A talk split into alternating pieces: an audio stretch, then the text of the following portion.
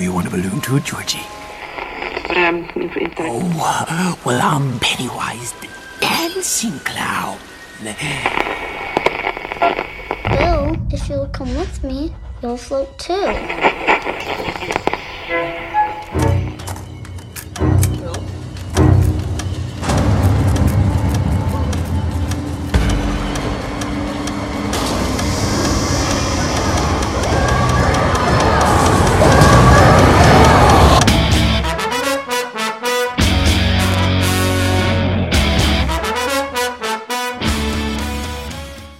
Witamy słuchaczy w 278 odcinku Radia Stephen King.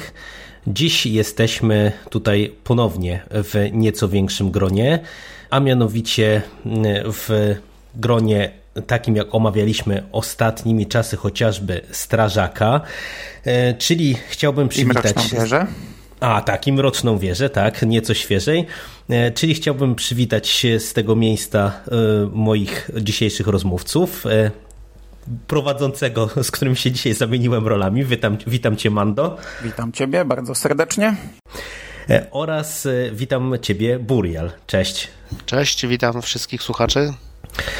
E, no i zebraliśmy się, e, tak jak już się część słuchaczy nawet zdążyła domagać w tak zwanym międzyczasie, e, aby porozmawiać o najnowszej ekranizacji To, czyli o filmie długo przez nas i nie tylko wyczekiwanym. No i chciałbym zacząć od tego, jakie było wasze nastawienie do filmu. Czy czekaliście, czy oczekiwaliście czegoś dobrego? jak, że tak powiem, z Waszej perspektywy e, wygląda w ogóle historia krótkofilmowego to tej wcześniejszej wersji książki? Lubicie, nie lubicie? Jak to rzutowało na Wasze oczekiwania nowej ekranizacji? Aś to dużo pytań rzucił ty. To może najpierw książkę. Lubicie chłopaki książkę? Tak, lubimy. No dla mnie to jest najlepsza książka Stephena Kinga od jakichś dwudziestu paru lat. Ja chyba pierwszy raz tę książkę przeczytałem w 96, jeżeli dobrze pamiętam. I od tamtej pory nic nie pobiło tej książki dla mnie. To jest doskonała książka i to najlepsza Stephena Kinga i nawet ja bym się ośmielił, że w moim prywatnym rankingu najlepsza książka, jaką w ogóle przeczytałem. Czytałem ją pięć razy, jest to wszystko, co najlepsze w Stephenie Kingu. I dzieciństwo, i dorastanie, i yy, stare czasy, dużo nostalgii i najlepszy horror Stephena Kinga, bo wykorzystuje wszystkie możliwe strachy, rozliczenie z całym horrorem jako gatunkiem. Uwielbiam tę książkę. No, ja wiele tutaj nie dodam, bo ja też y, bardzo, bardzo lubię to. Przeczytałem ją parę lat temu, ładnych już parę lat temu i zrobiła na mnie duże wrażenie i to pomimo tego, że ja już no, miałem w sumie dosyć wygórowane oczekiwania, no bo jednak to jest ta powieść, która w wielu rankingach y, prozy Kinga i nie tylko, bo też ogólnie w rankingach horroru jest y, często przywoływana właśnie jako taki dzieło ponadprzeciętne, czy nawet wybitne.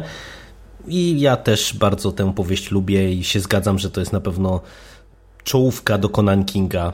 Nie wiem, czy u mnie w prywatnym moim rankingu to byłoby pierwsze miejsce, ale na pewno w pierwszej trójce to by się znalazło. Nie pozostaje mi nic innego, jak podpisać się e, pod e, waszymi opiniami. E, też bardzo lubię tą książkę, chociaż powiem, że za pierwszym razem, jak ją czytałem, to w, tak w środku musiałem sobie zrobić przerwę, bo jednak ta objętość dla nastolatka nie była, była przytłaczająca po prostu. No ja pamiętam, że jak pierwszy raz czytałem jako dzieciak i wiesz, dzieciak wtedy wychowujący się na Phantom Pressach, który dopiero zaczynał czytać Kinga, to sześć rozmów telefonicznych też mnie trochę zmęczyło ten rozdział. Dopiero potem doceniłem go później. No właśnie to takie, że dopiero tam drugie czytanie i, i kolejne to już się czyta po prostu ciurkiem, jak, tak naprawdę bez, bez, bez żadnych przerw. Psychopaci, nie? Książka 1300 stron, drugie czytanie albo kolejne. Tak, no. Tamto wydanie, e, które czytałem po raz pierwszy, to było to takie trzytomowe wydanie z tego Ambera, więc to praktycznie były trzy książki, tak? Także jak zrobiłem sobie e, przerwę, nie wiem, nie, nie wiem, w którymś tam miejscu, to, to e, wydawało się całkiem naturalne. Odkładasz jedną książkę, zaczynasz czytać inną, no. Ale wróciłem, szybko nadrobiłem. Bardzo, no, świetna, no. A jak w waszym przypadku z tym miniserialem, dla wielu kultowym, a Wiesz co? No, na ile to jest zasłużona opinia, to pytanie. Znaczy ja bym też nie chciał za dużo porównywać, ale to, ta kultowość teraz to też jest trochę przesadzona, bo ja przez lata jednak słyszałem same negatywne opinie o tym serialu, wszyscy go krytykowali. Okej, okay, Pennywise'a w wykonaniu Tima Carego e, zawsze chwalono, ale ja mam swoją taką prywatną teorię, że e, ludzie, którzy jeszcze pamiętają miniserial, to są ludzie w naszym wieku, e, bo pozostali już nie żyją, a młodsi go nigdy nie widzieli. I ci ludzie, którzy w ogóle widzieli ten miniserial kiedyś i jeszcze żyją, widzieli go w dzieciństwie. I to wypacza całkowicie. Każdy, kto się wypowiada o tym serialu, mówi, że oglądał go w dzieciństwie, że nabawił się tej całej klaunofobii po tym. E, I naprawdę polecam obejrzeć go teraz i zmieni się dość mocno zdanie na jego temat. Ja właśnie miałem okazję go niedawno sobie przypomnieć. Znaczy nie przebrnąłem przez całość, obejrzałem połowę ale e, pierwszy raz go obejrzałem w sumie to nawet przed przeczytaniem książki. To naprawdę to był początek lat 90. Książkę przeczytałem praktycznie od, od razu jak wyszła, czyli serial no tak mogłem obejrzeć tam z rok czy może, może dwa lata wcześniej. I to robiło naprawdę duże wrażenie. Tym bardziej, że ja to oglądałem w jakimś tam, na jakimś wyjeździe, w jakimś ciemnym baraku po prostu na, z rodzicami gdzieś byliśmy na jakimś zorganizowanym e, wyjeździe i w baraku było kino dla dorosłych i byłem w sumie chyba jedynym dzieciakiem, który to oglądał, bo reszta to byli dorośli. Pamiętam, że facet, który to przyniósł na kasecie wideo, to się pytał w ogóle, czy moi rodzice są naprawdę pewni, że syn może to oglądać, bo to jest naprawdę straszny film i długi.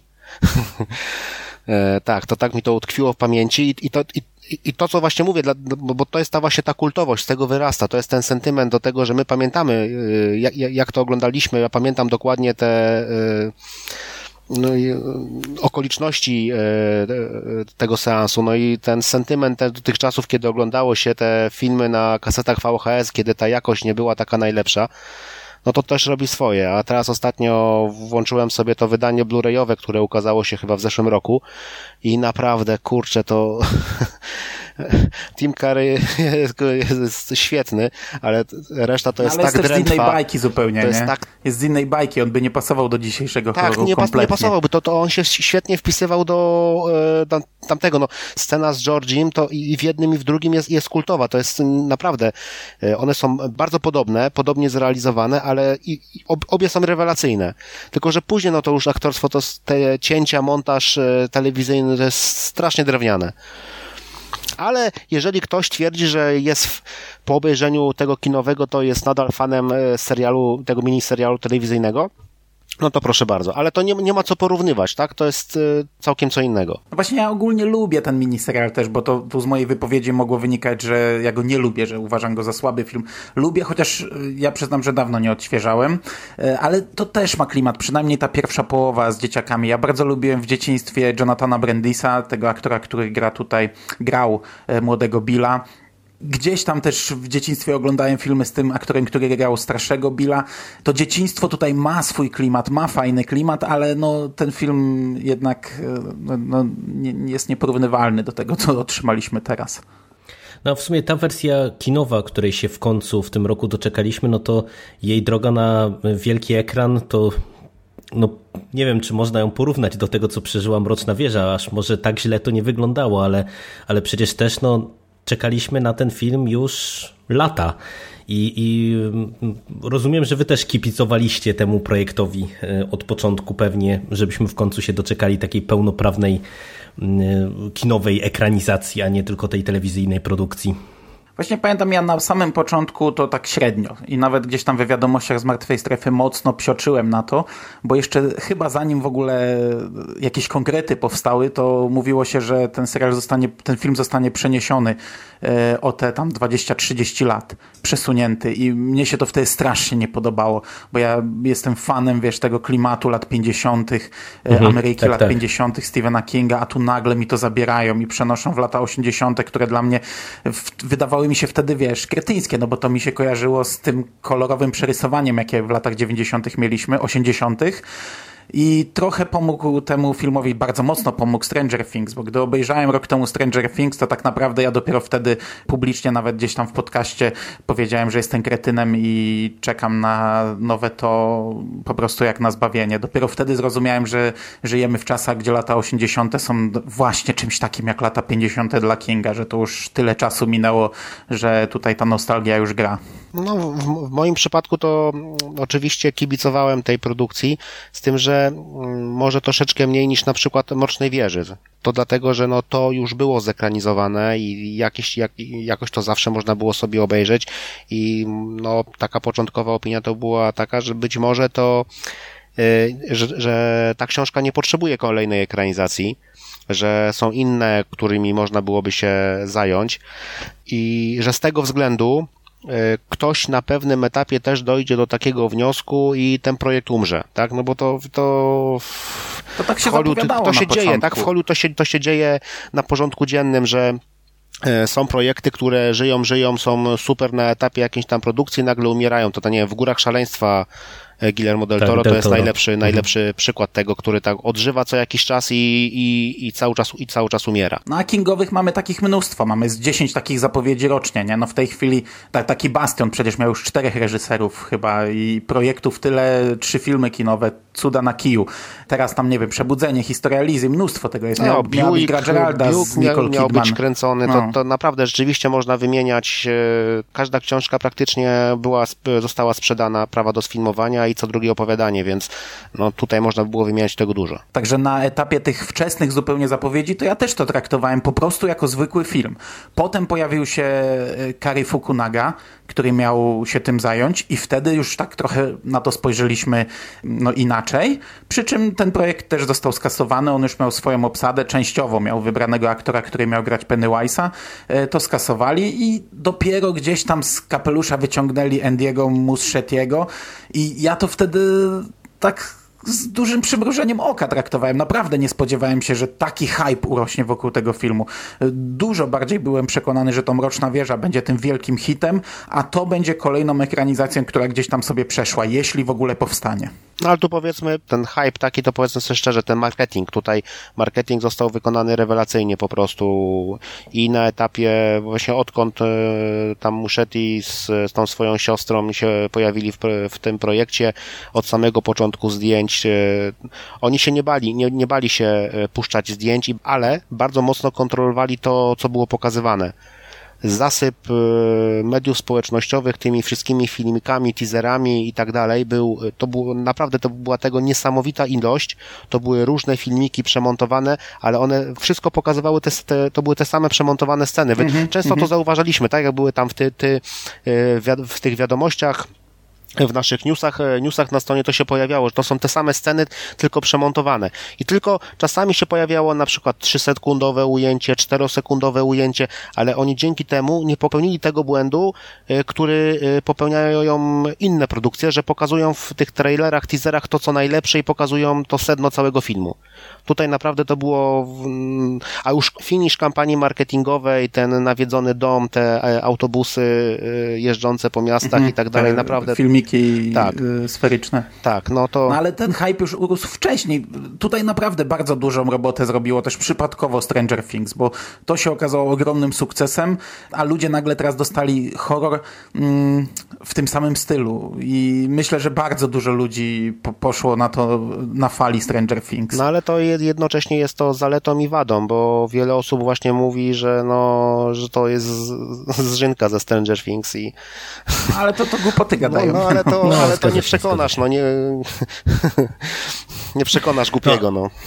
Jeżeli chodzi o ten początkowy projekt, y, jeszcze na etapie jak Fukunaga tam był z nim wiązany, to to był ten moment, kiedy ja się y, jakoś tam to zainteresowałem mocniej, bo nie ukrywam, że y, mi się podoba to, co ten twórca robi, to nie tylko y, patrząc z perspektywy True Detective, ale innych jego dzieł, bo nawet jego Jane Eyre, czyli wiecie, no ekranizacja książki, która by się teoretycznie wydawało mm, no, że no, od y, Roman Sidło po prostu, czy babski film, no to jest rzecz świetna. I on i umie operować ob obrazem, i umie prowadzić aktorów, i y, umie stworzyć taki y, specyficzny, posępny klimat. I ja stwierdziłem, że to, to może być rzecz fajna. I, i przyznam się szczerze, że byłem niepocieszony, jak zamienili go nam na tego Andiego Muschettiego, no bo wiecie, no to nie jest gość, który ma jakieś tam wielkie doświadczenie w kinowym horrorze. E, Szczególnie, przecież... że ta zamiana wtedy dość dziwna była, bo to było, e, Warner wtedy chciał przyoszczędzić na tym projekcie i tak, mówiło się, tak, że dokładnie. nawet chce zrobić jeden film, a nie dwa i dlatego Fukunaga niby odszedł sam. To nie było, że on został zwolniony, tylko on się jakoś tam nie zgadzał ze studiem, jeśli chodzi o kasę. Oni chcieli przycinać koszty. Ale właśnie no, ja, ja, mam wrażenie, że to już w tym projekcie były y, Fukunagi, że to już były dwa filmy. Nie, to od tak, początku ale, tak zapowiadali, i wtedy, ale... wtedy było mówione, że Warner chce jednak, a, że dwa to jednak za dużo, tak a, się mówiło. chodziło, nie, chodziło, że, e, że tam poszło wyłącznie o kasę, że on chciał, on chciał 100 baniek na film, tak? Bo powiedział, że za mniej Aha. się tego nie da zrobić, a, ale że to były już dwa filmy, no bo on napisał ten scenariusz, ten scenariusz e, to, to, to się nie zmieniło, to jest, to jest jego scenariusz, więc no scenariusz no, jest na jeden, na jeden się film. nie zmieniło, nie? On tam jest, on tam jest podany jako współautor. No tego myślę, że się nigdy, nigdy się nie dowiemy, bo to jest w sumie dla mnie bardzo interesujące. Jak ja zobaczyłem właśnie nazwisko Fukunagi e, przy scenarzystach, no to, to była jedna z podstawowych rzeczy, które, która mnie bardzo interesowała w trakcie seansu. Ile tutaj w tym filmie konkretnym, który już widzimy, dostaliśmy tego, tej wizji początkowej twórcy, bo ja mimo wszystko patrząc na to, jak ten film wygląda, mam wrażenie, że relatywnie niewiele. W tym sensie, że jednak tutaj jest dużo Muszetiego i tego, jak ten film film został zmieniony już po odejściu Fukunagi, do czego myślę, przejdziemy dalej i to trochę chciałbym rozwinąć. Natomiast tak czy siak wydaje mi się, że to było tyle dziwne posunięcie, że no jednak ten horror mama, który on zrobił, no on się nie spotkał z jakimś specjalnie ciepłym przyjęciem, więc no nie wiem, wydawało mi się to trochę dziwny, dziwnym ruchem. E, no ale e, mimo tego, że ten projekt e, miał wyboistą drogę, no to trzeba powiedzieć, że tak jak wspominaliście, ten hype urósł bardzo mocno i ja tak stwierdzam, że chyba on się zaczął tak nakręcać od tego pierwszego trailera, takiego od pierwszego, pełnego. Ja wam powiem, Teasera. że gdy, gdy ten pierwszy to jeszcze nie był pełen trailer, no to był teaser, on trwał półtorej minuty. Gdy on poleciał, on przecież pobił jakieś tam rekordy oglądalności pierw, przez pierwsze 24 godziny czy coś. To, to dla mnie był, bo ja byłem w ciężkim szoku. Absolutnie nie spodziewałem się, że taki film, że horror nagle, horror na podstawie Stephena Kinga będzie tak popularny. Ja poszedłem do szkoły po weekendzie i mnie w dwóch klasach zaczepili uczniowie, a ja się nie obnoszę w szkole z, z, tym, że jestem fanem Stephena Kinga aż tak. Ja tam, wiesz, koszulki jakieś z superbohaterami, z Gwiezdnymi Wojnami, takie rzeczy noszę, ale Kingowe nie. I mnie bardziej kojarzę jako fan Gwiezdnych Wojen. I pamiętam, w jednej pierwszej klasie gimnazjum mnie spytali, czy widziałem zwiastun to, nie? No to wiesz, gdyby wiedzieli, że to lubię, no to głupie pytanie. No jak mogłem, kurde, widziałem 500 razy go przez ten weekend pewnie. Um, a w, w, trzeciej klasie uczniowie przyszli na przerwę. Jak ja sobie siedziałem, jakieś papiery wypełniałem i mnie pytałem, czy widziałem zwiastun to i czy, czy czytałem to, czy oglądałem starą ekranizację, bo on właśnie zamówił książkę i by chciał ją przeczytać, ale jest bardzo gruba, nie wie, czy zdąży przed filmem, a jeszcze by chciał starą ekranizację obejrzeć. Wiesz, ja z uczniami, kurczę, takich rozmów o filmach Stephena Kinga nigdy nie prowadziłem i, i to mnie po prostu zszokowało, nie? że nagle ludzie tyle ludzi ogląda i czeka na ten film. I gdy ja byłem na maratonie, to tam też widziałem masę swoich uczniów, bardzo dużo młodych ludzi. O tym też Dawid Gry zapisał e, z Kocham Dziwne Kino, że gdy był w kinie, to był najstarszy. No ale to, to pozytywnie, że kurczę, e, ekranizacja Kinga taki szum wzbudziła i tak dotarła do, do ludzi. Tak, to najlepszy prezent dla Stephena Kinga na jego 70. urodziny. tak, tak, tak. Tak, tak można powiedzieć, dokładnie.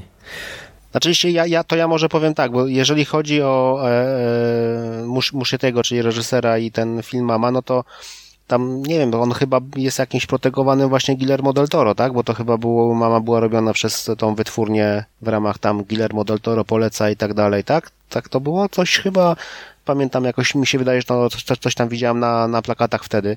I to on, on yy, Mówiliśmy tutaj o tym, że on nie odniósł takiego sukcesu. No, jaki miał odnieść sukces tak, jak to była jakaś tam produkcja chyba argentyńska? Czy, bo to, to był, czy to był w Stanach robiony już? Hiszpański. Niby, tak jak ja tu wi widzę, e, jak Wikipedia podaje, no to jak oryginalnie jako hiszpański Kanada, film. aha, no dobra, okej, okay, dobra. No to no, ciężko się rzeczywiście przebić. No, a to, że dostał taki projekt e, on, a nie bracia Duffer, no to może miał właśnie lepsze plecy w postaci jakiegoś tam poparcia w Warnerze. Znaczy, no pytanie na ile, bo to też w sumie to już wchodzimy w, znowu w taką głęboką kuchnię, bo przecież e, tak na, naprawdę to ja jestem ciekaw, czy bracia Duffer byli e, rozważani jako alternatywa dla Fukunagi, czy już po tym, jak właśnie ten projekt wtedy z jego udziałem zdechł, jak to tak naprawdę wszystko wyglądało. No znaczy, bo to, to taka, to jest taka, można powiedzieć, że to się działo wszystko... Tak? Tak, tak, no bo to się wszystko działo oni powiedzieli, w jednym czasie. Powiedzieli to, oni e, powiedzieli to w wywiadzie, w którym właśnie pytano właśnie o nawiązania, o czerpanie z tego kina e, młodzieżowego lat 80. z Guni Stand By Me i oni powiedzieli właśnie, że bardzo chcieli zrobić to i tak dalej, także to tak naprawdę jest tylko tak, taka deklaracja chyba jednostronna. A ty mówiłeś właśnie, że chciałbyś porównać sobie, ile zostało z tego scenariusza e, Karego Fukunagi, to myślę, że to jest do zrobienia, mhm. bo ten scenariusz na pewnym etapie kiedyś był udostępniany. Udostępniany, tak? Tak. Nie wiem, czy, czy w całości, ale z tego co pamiętam, to jest tam sto kilkanaście stron, czyli tam w sumie no, byłaby to większość e, tego filmu i to jest e, scenariusz Fukunagi Palmera bez Garego Dobermana, który go później przepisywał. Mhm. Także mhm. tutaj myślę, że to byłoby do zweryfikowania, jakie, jakie te zmiany były. No to kto wie, czy się przynajmniej tym nie zainteresuje jakoś bardziej, bo, bo naprawdę mnie to interesuje, ale e, no, długi mamy wstęp i rozbiegówkę do tego filmu. Powiedzcie mi panowie, panowie, jak trafiliście do kina, gdzie go żeście oglądali, bo to też jest fascynujące w sumie, jeżeli spojrzeć na tą nową ekranizację, że ten hype się przełożył na, na coś, z czego w sumie ja nie kojarzę, żebyśmy w ogóle wcześniej mieli, czyli to, że e, to e, z 2017 było nie tylko w zwykłych kinach, ale też trafiło między innymi do IMAXów. Także no, powiedzcie najpierw, jak wam się podobało i gdzie żeście swój pierwszy seans zaliczyli. Bo wiem, że już Burial, ty byłeś kilka razy e, na, na seansie, także... E, nie tylko w IMAXach, chociaż to w ogóle szokujące, to był pierwszy King puszczany w IMAXach i w ogóle ja nie przypominam sobie, kiedy jakiś horror był puszczany w IMAXach. Anabel nie była chyba, nie? Nie, nie, nie, nie. Anabel była na pewno w 4DX i to też było w 4DX. E, ja bardzo chciałem, kurczę, no nadal bym bardzo chciał. Jeszcze, jeszcze chyba z mojego punktu widzenia trzy dni leci w Poznaniu w ale absolutnie jest to ponad moim zasięgiem. Niestety nie udało mi się zaliczyć. E, niestety ja widziałem tylko podczas maratonu nocnego. To było jedyne, co, na co w tym momencie mogłem sobie pozwolić, czego nie chciałem odpuścić i, e, i powiem, że i tak byłem zadowolony, bo na przykład Mroczną Wieżę widziałem tylko raz i na tych pokazach przedpremierowych puszczali ją na takiej malutkiej malutkiej sali, ale takiej naprawdę malutkiej. Nawet nie wiedziałem, że w Cinema City są tak malutkie sale. E, to była sala numer jeden, w życiu w niej nie byłem, nawet nie wiedziałem, gdzie do niej iść.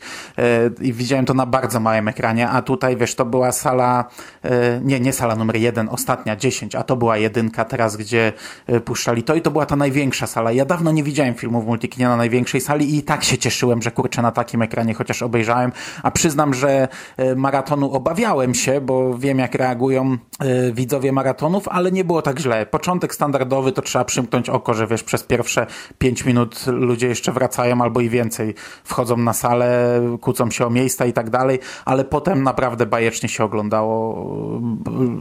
Publiczność bardzo dobrze reagowała i, i absolutnie nie żałuję, że obejrzałem to podczas maratonu. No i mi by udało się po raz pierwszy obejrzeć to na pokazie prasowym tam kilka dni przed tą premierą w siedzibie Warnera w małej salce.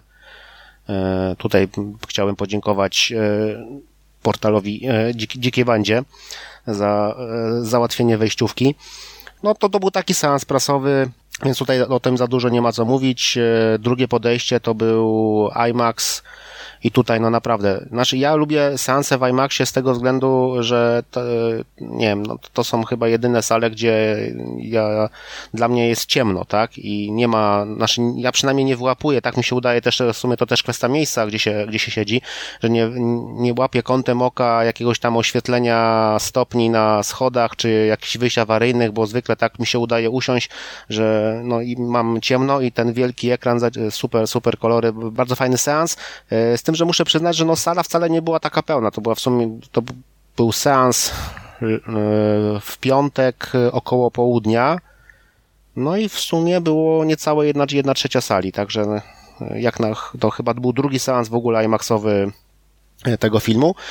No później odwiedziłem maraton tego samego dnia, to był, to był trzeci raz, no to tak Mando, no fajnie było, dużo młodych ludzi, no naprawdę E, zdarzały się e, takie okrzyki strachu na sali. Fajnie ludzie reagowali, podobało mi się. Śmiali się też we, we właściwych e, momentach, więc no to wróży dobrze. I ostatnio udało mi się też obejrzeć film w nowym kinie Cinema City otwartym w Galerii Północnej w Warszawie z tym super nowoczesnym systemem dźwiękowym Dolby Atmos.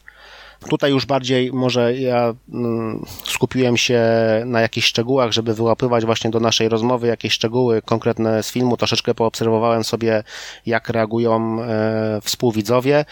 E, no i też zwracałem uwagę na ten dźwięk, czy tam rzeczywiście uda mi się wyłapać coś e, z tego Dolby, z tego systemu dźwiękowego ale też miło wspominam ten seans.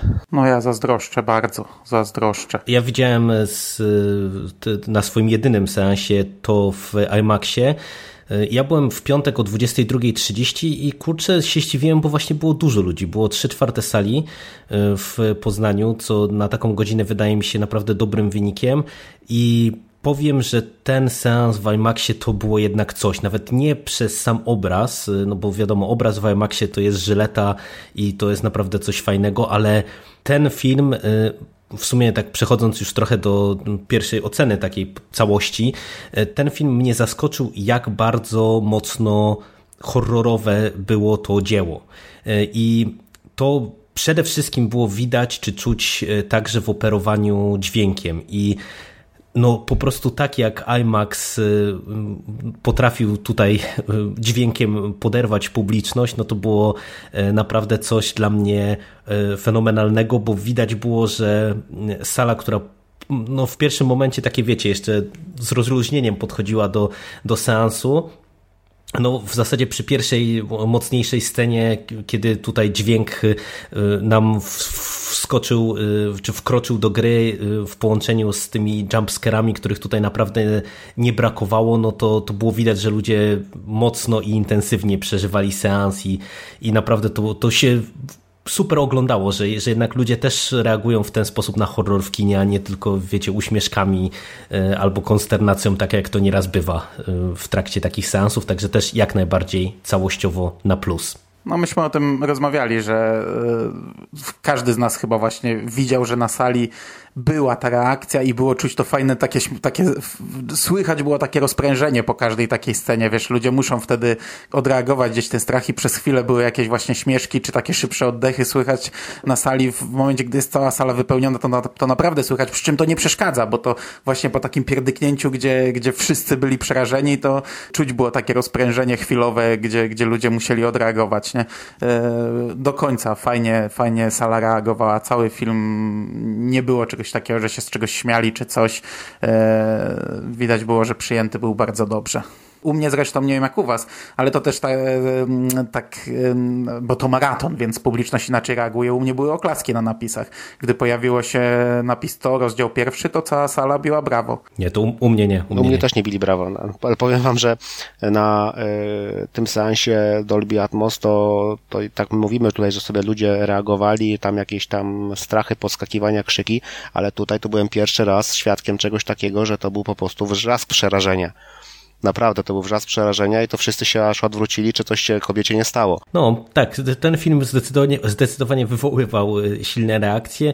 No i jak go oceniacie, przechodząc do meritum? No ja oceniłem ten film na 9 na 10, no powiem tak, to nie jest e, taka wierna adaptacja, e, e, wierna ekranizacja, jak, nie wiem, to tak ostatnio się tak mówi właśnie od czasów Mrocznej Wieży, tak się nam mocno zwraca, zwraca uwagę na te wprowadzone zmiany i na tym, jak, jak został zmieniony ten materiał, ten pierwowzór książkowy, książkowy. Tutaj często też się pojawiało się, że to jest remake filmu, nawet, w, nawet nie tylko w Polsce, nawet w, w tekstach zagranicznych, że to jest nowy remake i tak dalej i to co jest nie większą, co jest. Ale to od wielką dawna tak się wielką... mówiło. To, Tak, no właśnie, to ale to jest większa... Grace'a też się mówiło, że remake, nie? Nikt tego, Gdzie... tak, nikt tego, nikt tego jakoś tam specjalnie nie, nie- gdzieś tam nie, nie, nie prostował, ale to jest jedna wielka bzdura. I tutaj jest e, sporo zmian. Twórcy wprowadzili, dużo zmienili, już nawet pomijając to, że e, ten film jest bardziej e, chronologiczny, tak? Nie ma tych dwóch linii takich ch- czasowych nakładających się, opowiadających w miarę równolegle te dwie linie czasowe, tak, tak jak to miało w książce co miało swój klimat i w serialu, bo tak było też e, mniej więcej w, e, w serialu zrobione.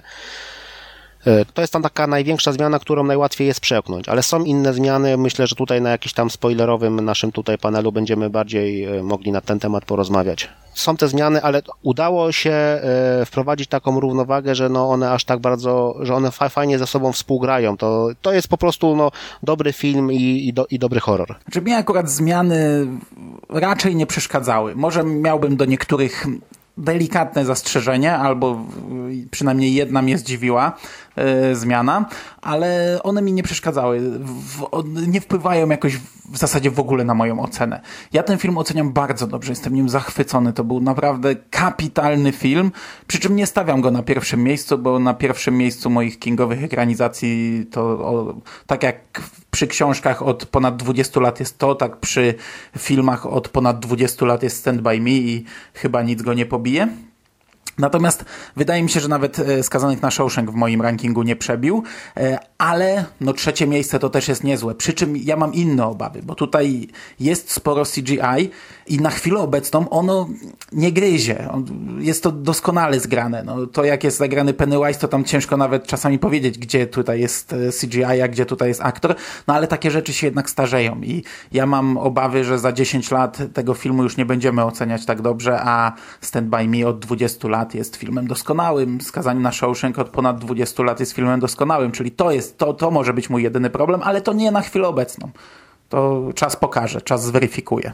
Ty wywołałeś Stand By Me i ja bym się chciał trochę do, do tego odnieść, bo ja oceniam też e, ekranizację wysoko i mi się ten film bardzo podobał, natomiast e, trochę mnie zaskoczyło, jak bardzo horrorowa jest to ekranizacja, w tym sensie, że ja się spodziewałem mimo wszystko historii, która będzie miała więcej takiego stonowania, gdzie wiecie, będzie więcej czasu poświęcone y, tym dzieciakom, tym relacjom pomiędzy y, grupą naszego klubu frajerów i y, bandą Bauersa, gdzie troszeczkę więcej będzie tej szkoły i tak dalej, i tak dalej. A tutaj to, co w mojej ocenie jest y, z jednej strony siłą tego filmu, a z drugiej strony mm, co, co jakby powoduje, że ja go oceniam wysoko, ale nie wzbudza jakichś aż tak wielkich zachwytów u mnie, to jest to, że, że właśnie on jest szalenie intensywny, szalenie horrorowy i w gruncie rzeczy tej takiej warstwy mm, młodzieżowo-obyczajowej tu jest mimo wszystko relatywnie niewiele. I ja myślałem, że będzie więcej tego klimatu właśnie ze Stand By Me, tej takiej nostalgii, ty, tych takich mm, przygód y, ty, tej, tych dzieciaków, a tak naprawdę jak wskakujemy no prawie, że przecież na samym początku, no bo scena z Georgiem jest przecież błyskawicznie, no tak jak zresztą w książce, no inaczej być nie mogło, ale ja myślałem, że po tej scenie my dostaniemy jakieś takie uspokojenie, że, że będziemy mieli wprowadzane to wszystko stopniowo, a nie, a tutaj twórcy wybrali sobie mm, no dla mnie, jeszcze raz to powiem, w sumie zaskakującą drogę, robiąc naprawdę straszny horror. I to taki straszny w tym sensie, że on jest e, szalenie intensywny, bardzo horrorowy i to i w warstwie tej fabularnej, i, i w warstwie też operowania powiedziałbym taki, takimi zabiegami formalnymi. Ja wspomniałem, że tutaj jest to takie ogrywanie y, poszczególnych scen muzyką, to walenie dźwiękiem takie, które no nie zawsze mi w horrorze leży i tutaj też momentami mnie to trochę z, z, zaczynało już męczyć. Jest bardzo dużo jumpscarów, jest bardzo dużo w ogóle takich y, no, horrorowych scen i i to powoduje, że mówię, ten film to jest bardzo, bardzo dobry horror, ale wydaje mi się, że po latach y, on może aż tak dobrze nie działać, właśnie dlatego, że trochę chyba tutaj y, po latach, jak, jak y, sięgniemy sobie do, do tej wersji, to wydaje mi się, że, że może wyjść na pierwszy plan to, że, że trochę zabrakło właśnie tej takiej, wiecie, nostalgicznej nuty. I tak jak te lata 80. zagrały bardzo fajnie, to mam wrażenie, że one mimo wszystko nie do końca zostały w tym filmie wykorzystane i między innymi ja też właśnie dlatego wspomniałem, że ciekawi mnie ile w tym filmie jest tego scenariusza Fukunagi pierwotnego, dlatego że ja znając trochę podejście do, do tego, jak on kręci film, jak on opowiada historię, to miałem takie nieodparte wrażenie po seansie, że tutaj jednak tego horroru bardzo dużo dodano, że gdybyśmy mieli na ekranach wersję Fukunagi, to jednak by ten film wyglądał inaczej pod tym kątem. Ale wiesz co, bo tu było bardzo dużo wątków do wprowadzenia. No, musieli każdego dzieciaka strachy pokazać, to to już jest dużo. Musieli połączyć te drużyny, tu musieli naprawdę bardzo dużo rzeczy zrobić i, i ja mam takie wrażenie, że te stonowane rzeczy oni zostawili na drugą część, że gdy dorośli, y, dorosłe wersje tych bohaterów będą musieli sobie przypomnieć tą przyjaźń, to właśnie nie będą sobie przypominać y, strasznych rzeczy, tylko na przykład będą przypominać jak budowali tamę w Barents i że będą te retrospekcje i ta druga część też będzie grała na tych nostalgiach. Ja myślę, że to pójdzie w tym kierunku, bo tutaj no nie było, wydaje mi się, że nie było już czasu. Ten film był cholernie długi, a gdyby jeszcze chcieli wprowadzić właśnie jak dzieciaki budują tamę w Barents na przykład, no to kurczę kolejne 10 czy 15 minut. Gdyby chcieli wprowadzić jakieś tam dymne jamy i, i inne tego typu rzeczy i w ogóle ich zabawę, budowanie jakichś tam szałasów, jakieś takie pierdoły, to tego by było no nie było miejsca na to. No tutaj mieliśmy tą scenę kąpania się, skakania z, z tego klifu, kąpania się. To była taka w zasadzie chyba jedyna scena taka pokazująca wią wiązanie się tej przyjaźni. Myślę, że te rzeczy zostaną jeszcze, że będą w drugiej części tego typu no rzeczy No zobaczymy, pokazane. ale, ale wydaje mi się, że patrząc właśnie z tego punktu widzenia, jaką y, intensywność tej, tej całości dostaliśmy, to tak jak rozumiem, że tutaj tych wątków było trzeba namnożyć, e, to wydaje mi się, że naprawdę tutaj taka jedna dłuższa scena, właśnie spokojniejsza, chociażby budowanie tamy by się przydała, bo w którymś momencie mi jednak zabrakło takiego, wiecie, oddechu w tym wszystkim. Znaczy ja powiem, że tutaj e, według mnie odbiór tego filmu w przyszłości będzie dużo zależał od tej drugiej części. Tego właśnie jak to zostanie tam zrobione. My już wiemy, że tam będą dorośli, że młodzi aktorzy się tam pojawią w tych jakichś tam retro, retrospekcjach. Zobaczymy jak to będzie zrobione. No i tam pojawiła się taka ciekawostka w jednym z wywiadów, bo to jeszcze nie jest jakoś tam potwierdzone, że Muschetti będzie reżyserował tą drugą część, chociaż raczej ma duże szanse, ale on powiedział, że nie wyklucza połączenia tych dwóch filmów i wydania takiej edycji, gdzie ona będzie zmontowana tak jak w książce to było przedstawione. Czyli w tych no, takich dwóch, dwóch naprzemiennych linii mhm. czasowych, tak, tak, tak. że on byłby, no, byłby w stanie no to zrobić. ma być reżyserska wersja. Znaczy, no tak, ale reżyserska to ka każdego filmu, tak? Czyli tam wydłużona tam o te kilkanaście, o te sceny, sceny wycięte, tak? Więc tutaj myślę, że to zobaczymy po prostu, co z tego wyjdzie i ten odbiór taki w przyszłości za kilka lat. Ja się tego CGI nie boję, no to musiałoby nie być tego CGI w ogóle, żeby, żeby się tego nie bać, bo każdy film, każdy film się starzeje, no jedne mniej, drugie bardziej, no kurde, powiem Mando, no jesteś fanem Gwiezdnych Wojen, ale Gwiezdne Wojny stare też się zestarzały, a po prostu my na to patrzymy z, właśnie z sentymentem, no. No ale na nowe już nie patrzymy z sentymentem, jak się zestarzały, no, no ale, na, na, ale, na, na nowe to znaczy który, na nowe to znaczy który. No środkowe, już, już stare w zasadzie. No. Te mniej stare. Ale ja jeszcze tak myślę, że ten, to CGI tutaj i tak się aż tak nie zestarzeje, bo myśmy o tym mówili już tak sobie prywatnie o postaci Pennywise'a, jaka tutaj została wykreowana. I y, on możemy do tego teraz, chociaż jeszcze klub frajerów był, ale dobra, wrócimy. Jak jesteśmy przy CGI, to powiedzmy o tym. On i tak już tutaj został tak zrobiony, że jedzie na krawędzi, że no momentami widzisz, że to jest nienaturalne, że to jest zrobione komputerowo, a to nadal nie gryzie. To y, taka jest scena w końcówce, gdzie on tańczy. To jest chyba najbardziej taka kuriozalna scena. My o niej rozmawialiśmy prywatnie wielokrotnie i ja się obawiałem, bo w momencie, gdy to się pojawiło w kinie, ja oczekiwałem śmiechów. Sam byłem naprawdę bliski parsknięcia dotknięcia ale to tak podziałało, to jest tak zrobione, że nie śmiejesz się, tylko jesteś przerażony. I jak sobie o tym potem pomyślałem, to kurczę, ja jestem zdziwiony, że, znaczy zdziwiony, no, znaczy, nie, no jestem zdziwiony, że udało się Muschettiemu tak pojechać po krawędzi, bo to jest naprawdę na ostrzu noża, na, na, na krawędzi jest zrobiony ten Pennywise, że mimo wszystko ludzie w kinie nie zareagowali śmiechem, bo przecież ja pamiętam e, projekcję Babaduka chociażby, jak kino się kulało, praskało śmiechem na widok niepełnosprawnego dziecka. Naprawdę takie reakcje są na maratonach i wiesz, yy, reakcje tłumu. A tutaj udało się naprawdę pojechać na krawędzi, bo to jak jest zrobiony Pennywise, yy, to jest majstersztyk pod wieloma względami, ale to jest też mocno, mocno przegięte i często mocno nienaturalne. I skoro, tak mi się wydaje, że skoro teraz to działa, to mimo wszystko może też zadziałać za jakiś czas, gdzie będziemy bardziej widzieć, że to jest jeszcze bardziej nienaturalne. Ale to ta nienaturalność to akurat jest element, który mi się wydaje, że w tym filmie został nieźle rozegrany i tutaj przede wszystkim też duże brawa dla Billa Skarsgarda, który no, odwalił tutaj naprawdę bardzo dobrą robotę, e, dlatego że ta nienaturalność tu wychodzi i w w tym aspekcie wizualnym, ale w te, też w tym, jak on się rusza, jak on operuje mimiką twarzy, jak on operuje głosem, bo nie wiem, czy wy zwróciliście uwagę na przykład na to, jak świetnie tak, są rozgrywane te sceny z, z, dialogami, że on tak Aha. mówi w taki jakiś dziwny, czasem no połamany tak, sposób. Że, taki... że on niby nie umie tej, tak, ja to tak odbieram, że on ma problem z powiedzeniem w naszej mowie tego i mówi tam balloon, y, take it, take it. On tak strasznie nienaturalnie mówi, to jest kapitalne dla mnie to jest najstraszniejsze momenty z nim. W ogóle na, najstraszniejszy moment z Pennywise'em dla mnie to jest w opuszczonym domu, gdy już jest po tych wszystkich petardach, gdy już jest po tych wszystkich strasznych niby scenach i jest ta scena, gdzie oni wszyscy stoją e, na korytarzu, na samym dole i stoją w jasnym świetle, to już, tu już nie ma mroku, nie ma wyskakiwania, nie ma jumpscaresów, oni stoją i na siebie patrzą i Pennywise mówi do Ediego najpierw i to po prostu można po gaciach zrobić ze strachu, a potem oni wszyscy stoją, Pennywise sam jest wycofany wycofany, bo wie, że nie poradzi sobie z siódemką dzieci, bo wie, że nie będzie umiał ich nastraszyć każdego osobno. Oni są przerażeni, nie, nie są w stanie nic zrobić i to jest po prostu scena, gdzie siedzisz jak na szpilkach. To jest masakra, jak się udało takie napięcie e, wywołać i tu właśnie widzimy normalnego aktora bez efektów, bez skoków, bez jakiegoś biegania rozmazanego i jest to przerażające.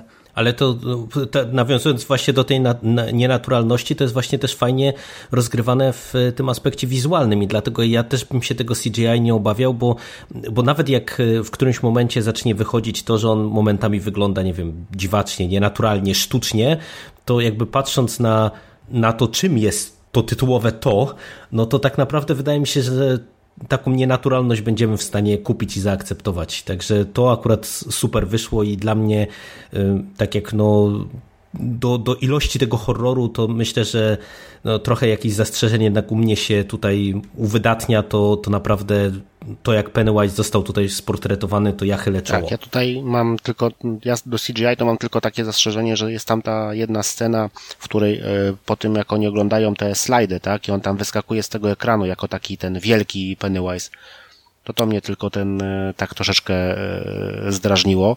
A Mando, ty mówiłeś o tej scenie w domu nawiedzonym, jak on takim tym płaczliwym głosem do Billa mówi, czy nie jestem dla ciebie dość rzeczywisty, tak? Ktoś to tak? To Chodziło o to. z Edim rozmawiał, pamiętam. Znaczy już, już po tym, już, jak oni już zeszli -hmm. na dół, tak? Że tam mówi, że Bila... Że... Kurczę, ja to tylko raz widziałem, nie będę ci okay. cytatami rzucał. No dobra, ale to rzeczywiście, bo on, on wykorzystał tutaj no, te całe spektrum, to co ma naturalnie dane, tak? Czyli ten swój e, e obcy szwedzki akcent i, i ten tik z okiem. Nie wiem, czy zwróciliście uwagę, jak mu to oko cały czas, jak on ma te, te, te oczy, tak, te tak, soczewki tak. założone. Nie, no, soczewki, czy miał soczewki, czy to były efekty, ale jak mu tam... E, to nie jest efekt specjalny, tylko, bo tak by można było sobie pomyśleć, ale to jest naturalne, to jest ten, że on to sobie to oko, ten mięsień rozluźniał i mu to oko jedno na bok odpływało.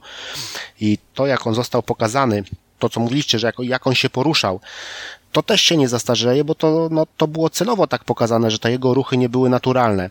Nie?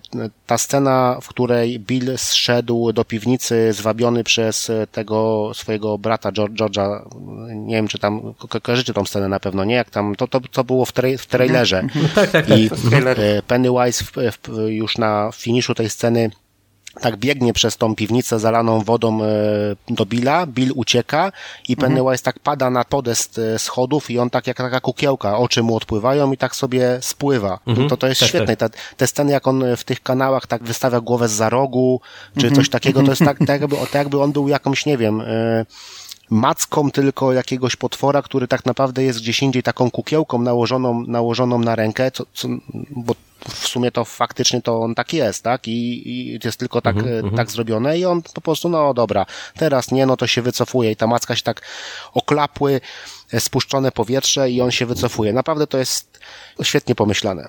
A pozostałe strachy przecież teraz też wyglądają bardzo nienaturalnie, no bo ta dama, z, dama, no ta kobieta y, z obrazu, której boi się Stan, no to już teraz widzimy, że to jest przecież e, komputerowo zrobione, ale granie, no i tak, tak samo trendowaty, chociaż trendowaty mi się akurat średnio podobał, tak samo chłopcy... No, to było to najsłabsze chyba. Mhm, chłopcy ze strachu e, Bena Hanskoma, chłopcy ci, co zbierali jaja wielkanocne po wybuchu, no, no to też widzisz już, że to jest, jak ci biegnie ten bez głowy, nie? No, no bez głowy, no to musiało być CGI, no.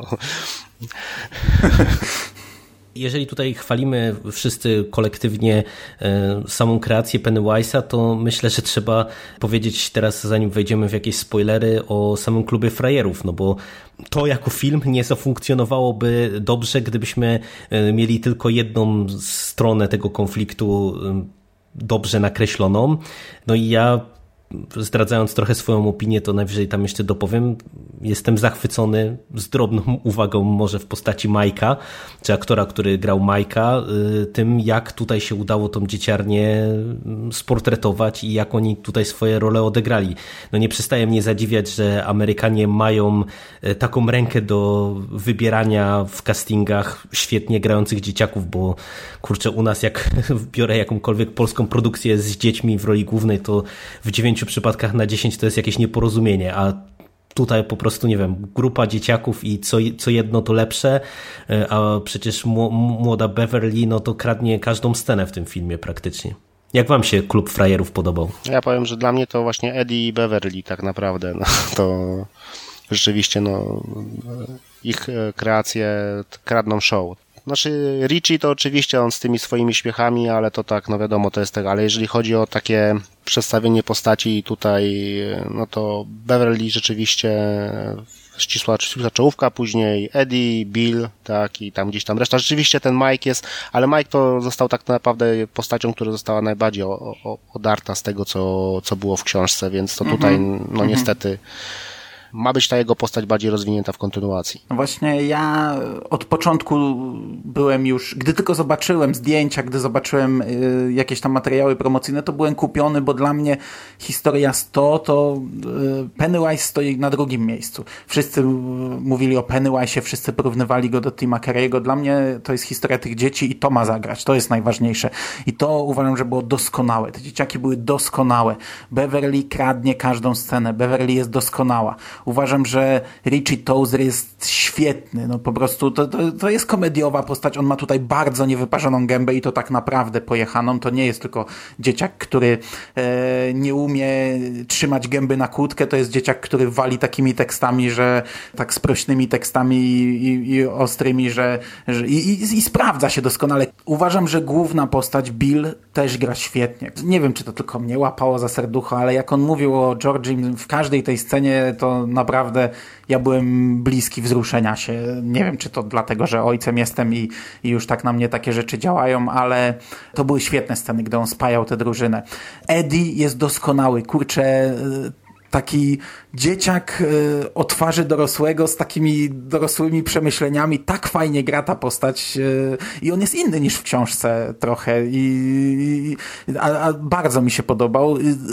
Stan też wypada świetnie. Ja pamiętam, gdy były pokazane zdjęcia i nazwiska dzieciaków, kto będzie kogo grał, to jeszcze nie było oficjalnie ogłoszone, który z tych aktorów gra kogo i my trochę inaczej y, dopasowaliśmy wtedy tych aktorów. Myśleliśmy, że ten, co gra Richiego, będzie grał właśnie Stana yy, i tak dalej, a, a on tutaj się idealnie sprawdza. Jest kapitalny ten dzieciak. Naprawdę, każdy dzieciak tu zagrał fajnie.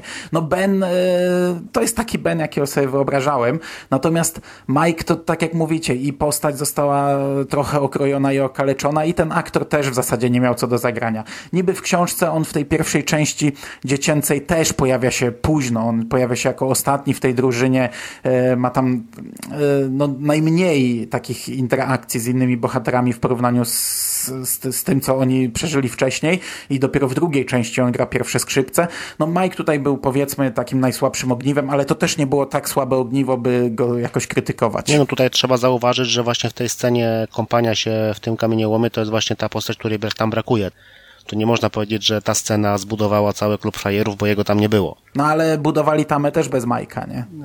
W książce. Tak, tak, on się dopiero... Tak, tak naprawdę tak. zespoiła klub frajerów Wielka Wojna na kamienie i, i to jest tutaj. Tak, tak i to, to tutaj fajnie zagrało, to jest świetna scena zresztą. No czyli w ocenie tutaj młodzieży się zgadzamy, to jeszcze tak o, ostatni e, aspekt tego, tego wszystkiego, czyli jakby to wszystko negatywne, co się dzieje poza Pennywise'em, a e, i, i tymi naszymi protagonistami, czyli klubem frajerów. Jak wam się podobało to tło, czyli e, te wszystkie wątki takie obyczajowe, no i, i banda Bowersa, która gdzieś tutaj też jako ci istotni antagoniści w tym filmie się pojawiają. Czy wam też to grało? Bo tu się spotykałem z takimi mieszanymi o, o głosami w nie, niektórych dyskusjach, że nie, nie wszystkim pasowało to, jak zostało to przedstawione. Jak wam się to podobało? Znaczy, ja zacznę może od, od samego miasteczka i takiego tego otoczenia tych bandy Bauersa zostawię jakoś tam może na, na, na, na koniec. Miasteczko było świetne. To znaczy, jest bardzo specyficzny sposób pokazania tych wszystkich e, postaci dorosłych, nie ma ich tak wiele, ale oni wszyscy, nie wiem, no tak, są tak pokazani, no bo to wiadomo, to miasteczko jest złe i ci dorośli się tam godzą z tym, znaczy wypierają to wszystko, co się tam dzieje, to tutaj ci wszyscy dorośli są pokazani w ten e, sam sposób. Ja pamiętam tą scenę, kiedy Ben poszedł do e, biblioteki oglądać ten album i przychodzi ta e, mhm. stara, stara, brzydka bibliotekarka, a i mówię, kurde, no przecież ta bibliotekarka, e, do której tam Ben chodził, tego to ona była ładna, on się prawie w niej kochał, tak? A oni tutaj właśnie wszyscy... No, no i ona była miła i go lubiła, tak. tę postać. Nie? A tutaj wszyscy byli pokazani tacy, no tak naprawdę, no te dzieci tak naprawdę ich nie interesują. Ten e, aptekarz, no już nie mówię o tym ojcu, ojcu Bauersa, Clark który tutaj jest, tutaj jest policjantem, tak. O ojcu Bauersa, który tutaj jest policjantem. No oni wszyscy są pokazani tak jakby ich w ogóle nie interesowało e, to, co się dzieje. Ojciec e, Billa... Ale wiesz co, mnie to aż wkurzyło, bo ojciec Billa mnie to aż wkurzyło, chociaż ja sobie zdaję sprawę, że to tak powinno być, ale kurczę, jak ojciec Billa reaguje na, na to, co robi Bill, to ja byłem aż zły, no bo mówię, kurde, no jaki rodzic tak powie do dziecka, nie? Dziecka, które się obwinia przecież za śmierć swojego brata, chociaż w sumie podobną sytuację mieliśmy w Stand By Me właśnie w filmie, tam też, znaczy zupełnie inną, ale też rodzice z taką niechęcią i nienawiścią do, do, do tego dziecka, które przeżyło, się odnosili, ale ja byłem aż zły, chociaż ja to rozumiem, bo to było właśnie budowanie tego miasteczka, pokazywanie nam e, tej dorosłej części Derry. Tak, no oni wiedzieli, że oni się, oni gdzieś tam czuli, że oni muszą e, się z tym pogodzić, że nie ma od tego powrotu, że byli na 100% pewni, że e, ten dziecko nie żyje, ale z drugiej strony nie, nie potrafili, nie wiem, tej miłości okazać temu dziecku, które pozostało. No. Tak było też mniej więcej w książce, chociaż tam, tam to było określone jako to e, zimne miejsce, zimne miejsce na kanapie, tak, które zostało po, po tym, po Georgim, tam, mhm. które, że tam rodzina dalej była rodziną. Tutaj tej rodziny praktycznie nie ma, bo tylko ojciec jest później pokazany. Matka jest w początkowych scenach, a później jest ojciec pokazany w jednej scenie i tej rodziny tak naprawdę później nie ma. Ale to zanim Burial przejdziesz e, dalej, to tylko pytanie uzupełniające właśnie do tego miasteczka i do rodziców. Nie macie wrażenia, że to była ta rzecz, która była najbardziej po bandzie ze strony twórców e, pojechana? W tym sensie, że mówi się dużo o tym i to też wspominaliśmy, że Pennywise jest często prowadzony na krawędzi, ale, ale tutaj to ja jednak miałem wrażenie momentami, że aż przedobrzyli. To, to też y, jest ten taki aspekt y, horrorowy, który mi tak bardzo na pierwszym miejscu tutaj w tym filmie e, wyskakuje, bo na przykład to widać było, nie wiem, na przykładzie mamy Ediego, gdzie przecież e, to już jest postać, która jest tak nienaturalnie y, pokazana i od strony wizualnej, bo przecież ta aktorka chyba nawet gra w kostiumie grubej kobiety, a nie, że sama jest tak otyła, co powoduje, że ona wygląda aż po prostu nierzeczywiście i, i to jak te sceny z rodzicami są pokazane, to już naprawdę momentami to było dla mnie e, trochę przesadzone w, wiecie, w kontekście budowania tej takiej grozy poprzez właśnie to, tło, poprzez to, to miasteczko. Że to powinno gra, zagrać jakoś lepiej. Nie, nie, nie wiem, czy, czy, czy to tylko ja, ale mnie to momentami wybijało. Znaczy, mnie zastanawiało, czy to nie jest niezrozumiałe dla, i nie tylko to, czy to nie jest niezrozumiałe dla ludzi, którzy książki nie czytają, bo ja z tym nie miałem problemu, bo wiedziałem, że, że, że, że to tak jest, że Derry jest tym złym miastem, przesiągniętym złem od setek lat, że ci ludzie żyją na tym źle i, i ci rodzice tacy po prostu są i, i ci dorośli tacy są, odwracają wzrok, gdy ktoś tam, gdy Henry Bauer wycina literę na brzuchu Bena i tak dalej, i tak dalej. I to nie jest jedyna rzecz, która ja się zastanawiałem, czy mm, widzowie nieznający książki łapią, bo dokładnie to samo miałem na przykład z magią dzieciństwa i, i tą siłą wiary. Też się zastanawiałem, czy to jest zrozumiałe dla takich widzów, że na przykład Ben całuje Beverly i ona się budzi, bo on wierzy w to, jak nie wiem, jak w Śpiącej Królewnie, że pocałunek obudzi e, księżniczkę, czy, czy na przykład gdy Bill strzela z nienaładowanego pistoletu, a to przynosi skutek, czy to, czy to ludzie załapią i, i dokładnie to samo z rodzicami. No, dla, ja nie miałem z tym problemu, mi to nie przeszkadzało. Nie, mi też to nie przeszkadzało. To, to, to było tylko jakieś tam tło, które wprowadzało jakiś tam ten klimat taki bardziej mroczny, ale jakoś nie odniosłem wrażenia, żeby to miało mi jakoś tam przeszkadzać. To jest jakoś już naprawdę... Oni w pewnym sensie też byli chyba sterowani, nie? Przez Pennywise'a tak, no to, troszeczkę. To już naprawdę musielibyśmy na, na, na, takie wnioski wyciągać, to tak analizować w taki sposób, że wybieramy konkretny wątek, e, pomijając wszystko, co było wokół, bo to też nie było tak, że to, to było, to w całym filmie było to, te wszystkie sceny z tymi dorosłymi były jakoś tam rozłożone, tak? No tutaj ta matka Ediego tak to e, wybiła się troszeczkę więcej, bo ona tam miała tych, e, w sumie ze trzy takie sceny z tą taką jedną naj, najważniejszą, po tym jak tą rękę złamał, tak go odbierała, więc mm -hmm, no, tak, tak, tak. Tu ona wypada trochę śmieszna, ona wypada tak groteskowo komicznie, no ale mi się wydaje, że ona w książce była jeszcze bardziej pojechana. Z tego, co, z tego, co pamiętam. No tam więcej było scen z nią i, tak. i, i, że tam były jeszcze większe jazdy. Ale wiecie, no to, to, to, to jest jednak kwestia też adaptacji. No jeżeli ci rodzice dostają w sumie no, niewiele czasu tego antenowego, no bo to każdy, który się pojawia, a tak naprawdę no to jest ojciec Beverly, który ma tam parę scen takich intensywniejszych, właśnie matka e, Ediego i, i tam pojawia się tam ojciec Bowersa w dwóch scenach chyba e, no ale mówię, jakoś to mi się tak wydawało po prostu bardzo mocno na krawędzi i, i, nie wiem po prostu, czy tutaj trochę nie przedobrzyli scenarzyści przede wszystkim, wiecie, w podbijaniu jeszcze tego napięcia, które i tak było po prostu dokręcone jak tylko można było, a, a tutaj to jeszcze e, też e, bardzo mocno docisnęli w, w tym względzie, ale no Ale okay. wiesz, ale rozluźnienia też były po bandzie, tak? No bo te teksty Richiego, które rozluźniały, to też było mocno, mocno po bandzie. Ale wiesz, ale to mi akurat to mi akurat nie, nie przeszkadzało. To, Mnie się to... wydaje, że bardziej pojechany był, że bardziej przerysowany od matki Ediego był ojciec Beverly. On był już tak naprawdę taki, taki najbardziej creepy. To jak chodził, to jak patrzył, to jak mówił.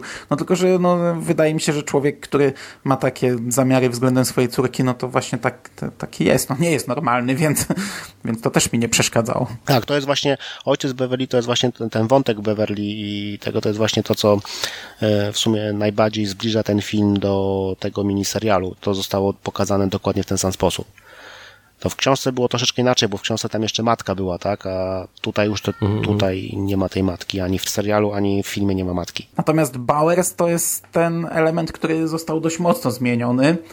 Chociażby jego ojciec no, w książce był zupełnie inną postacią i te relacje ojca z Henrym Bowersem też chyba nie były aż takie jak, jak, jak, w, jak w filmie, nie? Znaczy się, nie no, on się bał, bał, bał się ojca i ojciec, ojciec był... No ale nie w taki znaczy, sposób Nie w taki chyba, sposób, chyba. bo ojciec był pokazany, e, tam był, ojciec był mocno opisany z perspektywy rodziców e, Majka, tak? Czyli on był tym jako ten psychol, bo, tam bo tam farma w farmę, tak, byli sąsiadami. Więc on był jako taki ten psychiczny, że on był niespełna rozumu trochę i tak dalej, jakiś tam i to było w ten sposób, ale rzeczywiście jako postać jak tak bardzo nie wypływał e, naprzód. No tutaj został, zostało to rzeczywiście mocno zmienione. Mnie się sama ta banda podobała. Zdziwiłem się na początku, zapomniałem, że Patrick Hockstetter w ogóle będzie występował w tym filmie. Myślałem, że on tylko na plakatach w trailerze się pojawia. Zapomniałem w ogóle o tej postaci. To dopiero w momencie, jak on wszedł do kanału, to, to skumałem, że to jest on. Trochę nie podoba mi się znaczy nie wiem, czy nie podoba, ale jestem bardzo mocno zdziwiony zakończeniem tego wątku i go troszeczkę chyba nie rozumiem. Ale to już... To przejdziemy do sekcji spoilerowej, myślę, bo tutaj jest, e, to jest właśnie warte omówienia. No pytanie, czy chcemy coś powiedzieć jeszcze bez spoilerów, e, czy podsumujemy krótko i właśnie przejdziemy do jeszcze jakiejś też, myślę, relatywnie krótkiej, bo w sumie dużo już powiedzieliśmy o samym filmie, sekcji spoilerowej. No ja myślę, że możemy podsumować. No, ja, pods ja podsumuję to w ten sposób. Jeżeli jeszcze nie widzieliście, to idźcie czym prędzej do kina, póki grają. Ja jestem zachwycony tą ekranizacją i podpisuję się pod tym, co powiedział Burial, obejrzeć w kinie, póki jest okazja, a potem jak tylko pojawi się gdzieś na nośniku, nabyćku, oglądać, oglądać, oglądać. Nie mogę się doczekać, aż obejrzę drugi raz. No niestety na kino nie mogę sobie pozwolić i naprawdę nie mogę się doczekać, aż ten film wyjdzie na jakimś nośniku. No, ja się też podpisuję pod przedmówcami. Chyba najmniej zachwycony mimo wszystko jestem z całej naszej trójki, ale i tak uważam, że to jest bardzo dobry film, bardzo dobry horror i naprawdę warto go w kinie zobaczyć, bo dobry horror w kinie to zawsze jest e, fajna rzecz i zasługuje właśnie na głosowanie portfelem. E, co, co w sumie o tym nie wspomnieliśmy, co się stało, bo, bo przecież ten film rozbił bank, jeżeli chodzi o, o w sumie wpływy finansowe, jakie tego rodzaju kino, czyli właśnie horror notuje, bo przecież to póki co to możemy mówić o gigantycznym sukcesie, no zobaczymy jeszcze jak to dalej się potoczy. No po dwóch tygodniach to już jest, myśl, myślę, że nawet na to nie liczyli, co mają po dwóch tygodniach już. To prawda. No jeszcze kilka dni i egzorcystę pobije chyba, tak, nie? Już to będzie chyba najba- będzie już najlepiej. na pierwszym miejscu, jeżeli chodzi o horrory. No i słuchajcie, jeszcze kolejna rzecz, jak film wpłynął na sprzedaż książki, bo książka z filmową okładką ukazała się w sprzedaży kiedy? Pod koniec sierpnia, 30 sierpnia. Mamy w tej chwili 18 września, a nakład jest wyczerpany i zapotrzebowanie jest. Ludzie pytają w internecie. No, takiej sytuacji ja sobie nie przypominam. W tym momencie Albatros robi dodruk. Oczywiście ja nie mam pojęcia, jak wysoki był nakład tej książki, ale wyprzedała się momentalnie i to jest gigantyczny plus również z tej strony, z tego punktu widzenia, jak film wpłynął na sprzedaż książki. No i przejdźmy w tym układzie, panowie, do strefy spoilerowej. Uwaga! Spoiler! I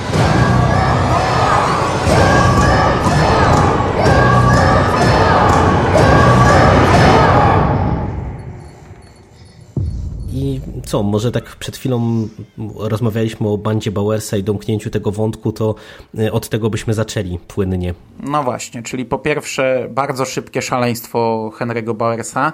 To mi się wydawało trochę nienaturalne. Moment, gdy on zabija tego ojca. Nie wiem, no może to była ciągłość jakaś przyczynowo-skutkowa, bo ten ojciec jednak chwilę wcześniej go nieźle upokorzył, ale wydało mi się to za szybkie, takie nagłe właśnie mm, zwariowanie jego. Ja wiem, że nim też sterował wtedy może troszeczkę jakoś Pennywise, ale to pierwsza rzecz, a druga rzecz śmierć Bowersa, no bo najprawdopodobniej Henry Bowers tutaj zginął i to jest o tyle dziwne, no bo jednak on miał jeszcze dalszą swoją historię jako dorosły człowiek. Rozmawiałem tak na forum z ludźmi o tym i ktoś tam powiedział, że po prostu ktoś musiał zginąć z tych negatywnych postaci w tym filmie, no bo wiadomo, że Pennywise nie zginie, więc może dlatego wybrano Henry'ego, żeby było takie jakieś zakończenie jednego wątku. No ale chwila, no ale przecież oni, ale oni wszyscy zginęli. Nie, Henry Bowers nie zginął w książce, on Nie, poszedł nie, do ale w Wariatkowa. filmie. Cała banda zginęła, bo przecież tam na tym filmiku było Kill 'em all i jeżeli tam tak, No ale nie było pokazane jak no ale przyjechał przez samochodem bandy. Belcza, no przecież jak wyszedł z tym nożem cały Aha, no- zakrawiony, to przecież Belcz mu nie dał samochodu, tak? No fakt, no dobra, no okej, no, No, ale więc ja tutaj, Belch- ja tutaj ale... uważam, że, że oni tak naprawdę zabił wszystkich i tak naprawdę cała, ba- całej bandy Bowersa nie, nie ma. No ale Belch i Victor Chris zginęli w, Tak, w książce. zginęli- zginęli w książce, ale w innych- przeżył i potem, gdy był dorosły, to jego duchy, duchy tych postaci go, go uwalniały, tam go kierowały nim jakoś. Natomiast tutaj Henry umarł, no ja myślę, że w drugiej części po prostu tym ludzkim przeciwnikiem będzie mąż Beverly, a więcej ludzkich przeciwników pewnie nie potrzebują. Natomiast Henry Bowers pewnie będzie się pojawiał jako duch właśnie grany przez tego młodego aktora. Tak, tak stawiam, no, że w, tak sobie to obmyślili. Nie wiem, nie, no tutaj no też mogą zagrać, że on jednak gdzieś tam leży na dole, no. Jeż... No, to jednak wysoko było. Nie, Ale ci no. powiem, że kurczę, ja tego nie załapałem. Y, Nie załapałem, że on zabił też tamtych Znaczy dwóch. ja tak wnioskuję po tym, że on po prostu No teraz już też, jak e, no, powiedziałeś, w tym tak samochodzie wnioskuję. siedzi, tak? A tam jest wcześniej powiedziane, że to jest samochód Belcza e, w, w tej scenie, więc Zresztą ten zakładam... samochód y, pojawiał się, to znaczy ja tego nie traktuję jako nawiązanie, ale on się pojawiał w lunatykach, nie? Nie wiem, czy Tak, widziałeś znaczy ten te, model, tak. te, te zdjęcia. No. Tak. Znaczy to ja akurat też tego tak w sumie w filmie nie, nie założyłem, że ci pozostali nie żyją, ale no, tak ale jak to o tym jeszcze bardziej teraz no to faktycznie przyspiesza jest, tę scenę, to, to jeszcze tak, bardziej to, to, jest, chaos. to, to jest w sumie dosyć, dosyć logiczne w kontekście tego filmu, ale nie wiem, czy to jest akurat y, dobre posunięcie, że to tak zostało pokazane.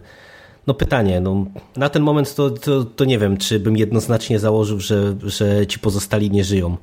No, przyjechał z całą twarzą we krwi, a ojca jednak zabił, no raczej tam wiele, tej, wiele go ta krew nie ochlapała, więc w sumie, w sumie faktycznie, ale to jest, to jest dziwne trochę jak dla mnie i trochę chaos. I jeszcze, gdy ja już się czepiałem chaosu w tej scenie i zbyt, zbytniego przyspieszenia, to teraz no, w tym to, momencie to dokładnie. No, to jeszcze Może w tych trochę... scenach, scenach dodatkowych, które były skasowane, będzie coś więcej tutaj akurat, bo akurat ja, mogłoby być ale, więcej. No, no, no, ale oceniamy to pierwszą, nie? Ale to razie. trochę, trochę, to trochę to faktycznie dla czytelności końcówki tego wątku to jest takie sobie, mi się wydaje. Ale z drugiej strony nikt na to, nawet jeśli nie zwróciłeś na to uwagi, że on ich pozabijał, no to y, ja dopiero teraz, gdy Bural o tym wspomniał, to nagle się stało lekkim problemem, tylko, wcześniej nie tylko, było. Nie? Tylko, tylko ja nawet nie traktuję tego w kategoriach problemu, bo ja mówię, że w filmie ja na to nie zwróciłem uwagi, tylko bardziej mnie zastanawia w kontekście całości opowieści, no bo y, za, zakładam, że jeżeli tamci zginęli, no to pewnie gdzieś chyba ten wątek by musiał wrócić w drugiej części, no bo y, jak ich nie będzie zupełnie, no, no to,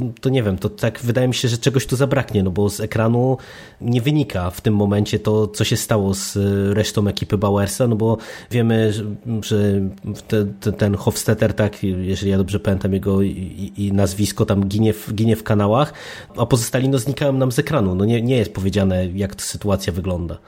Jeszcze pytanie, czy, czy nie będzie sytuacji takiej, że oni zastąpią jakoś tam Bauersa w, w drugiej części, no bo jeszcze je, jeżeli dyskutujemy, że ten wątek został zmieniony, no to pytanie, czy ewentualnie to nie jest jakieś tam rozwiązanie, chociaż to sensu by nie miało pewnie Nie, no na długiego, 100% tak będzie mąż myślę. Beverly i już ten ludzki przeciwnik najwyraźniej wystarczy, no, żeby nie wprowadzać za dużo tych ludzkich przeciwników. Będą walczyć z Pennywise'em, no i będą pewnie walczyć troszeczkę tam z mężem Beverly.